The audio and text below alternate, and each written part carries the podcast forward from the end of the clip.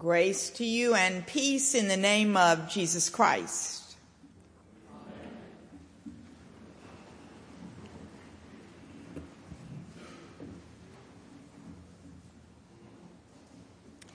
Today, on this last Sunday of Lent, we hear of two deaths the death of Lazarus, the pain of his family, and that Jesus wept because he loved them. And I think he cried for all of us who love and lose over and over again. Whatever, Jesus, the King of Love, wept. For as Wendell Berry writes, you can't give yourself over to love for somebody without giving yourself over to suffering. And our peculiar faith is that through the power and yes, sometimes the pain of love, we are healed. And Jesus did heal Lazarus spectacularly. The other death scene is a valley filled with the dry and scattered bones of a once proud nation whose people had been taken captive and are in exile, their city left desolate, and the temple destroyed. Preceding the captivity had been a long failure of leadership and neighborliness. And so a turning away from the purposes of God. And also the desiccation of the core values of neighborly life. Like those commandments we say as we begin each service in Lent, which all point away from disdain of others and toward the common good. The consequence of unneighborliness is always the valley of death. Our suffering God says to Ezekiel as he stands among the bones, speak to the bones. Tell them they're going to live.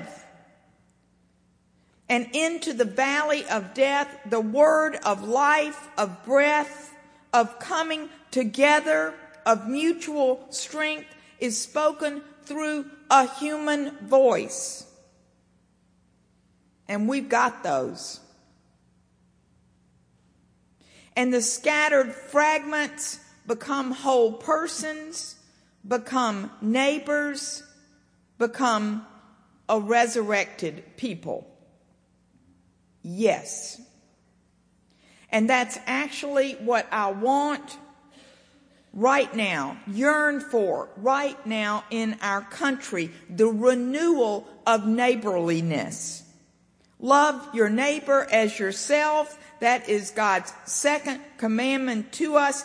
And we too will die in exile if we ignore it. On Thursday night, I was here at a celebration of fierce neighborliness. The Covenant Community graduation, 10 of them, historic, biggest ever.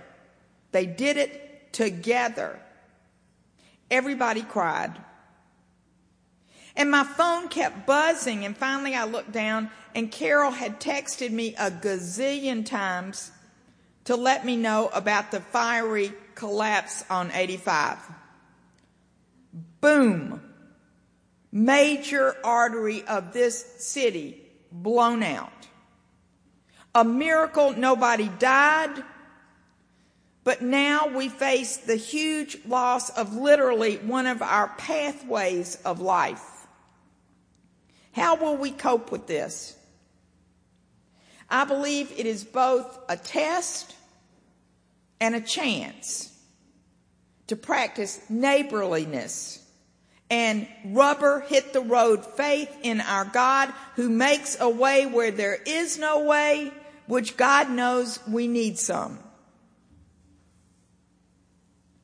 My teacher here is a woman named Betty York, and I offer her to you.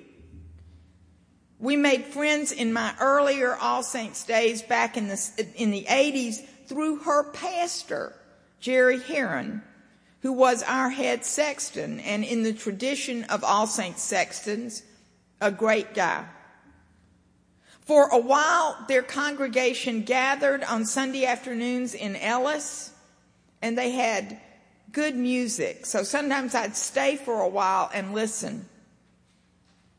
On other days of the week, Betty would come by to straighten out Jerry on some church issue. And I like to witness that and learn from a master of the art of handling big shot preachers. Also, Betty and I shared a certain chubbiness.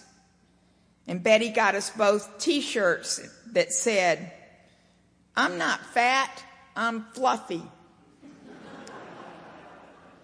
She's just a fabulous woman.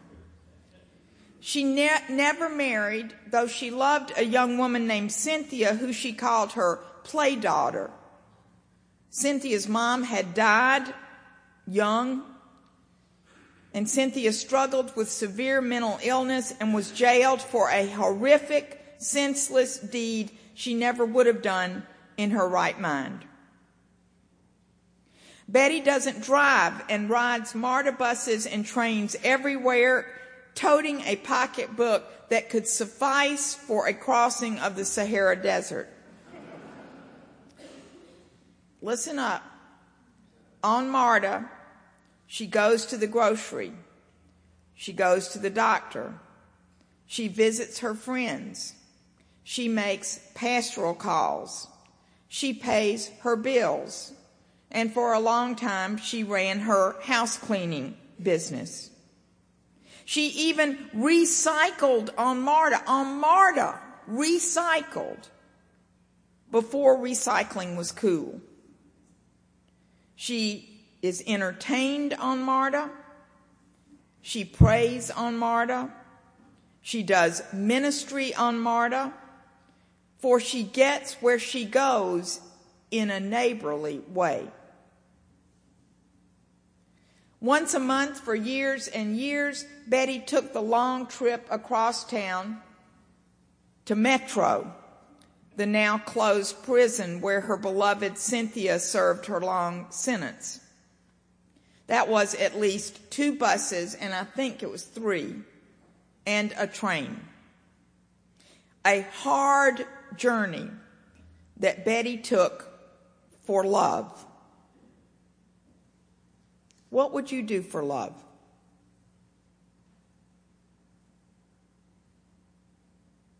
Cynthia had a terrible problem with cutting herself and she was in isolation often, so Betty would sometimes get there and get turned away. Betty grieved for her and her brokenness.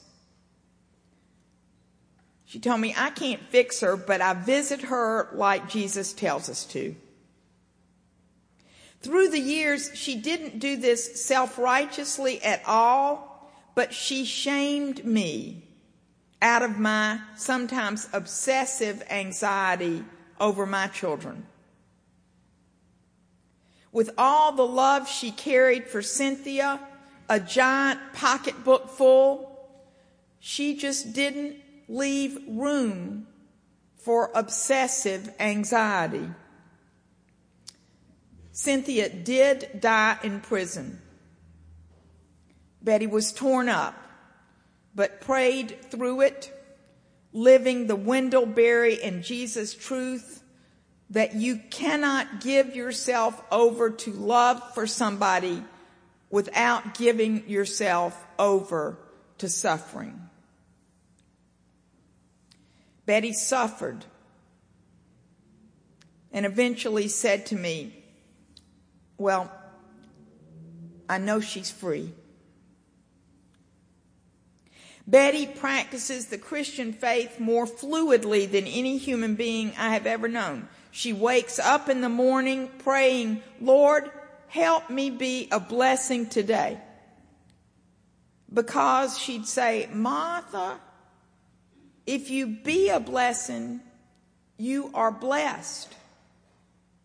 I have never know, known a more blessed person. She is real. She is not fearful. She sees abundance wherever she looks. She honors herself and her neighbors. She laughs at her ridiculousness and ours and loves anyway. She gets mad and gets over it. She tells the truth in love. Mainly, she loves and is beloved. She gets peacefully where she needs to go, right on time, God's time. She trusts God to make her life blessed and blessing. And God is faithful.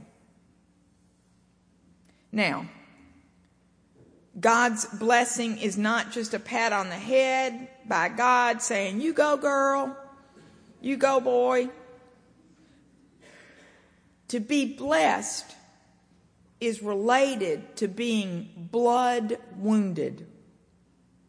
In fencing, blesse, that's to be cut, to have life blood flow. So the blessing is also the wound. As in by Christ's wounds, we are,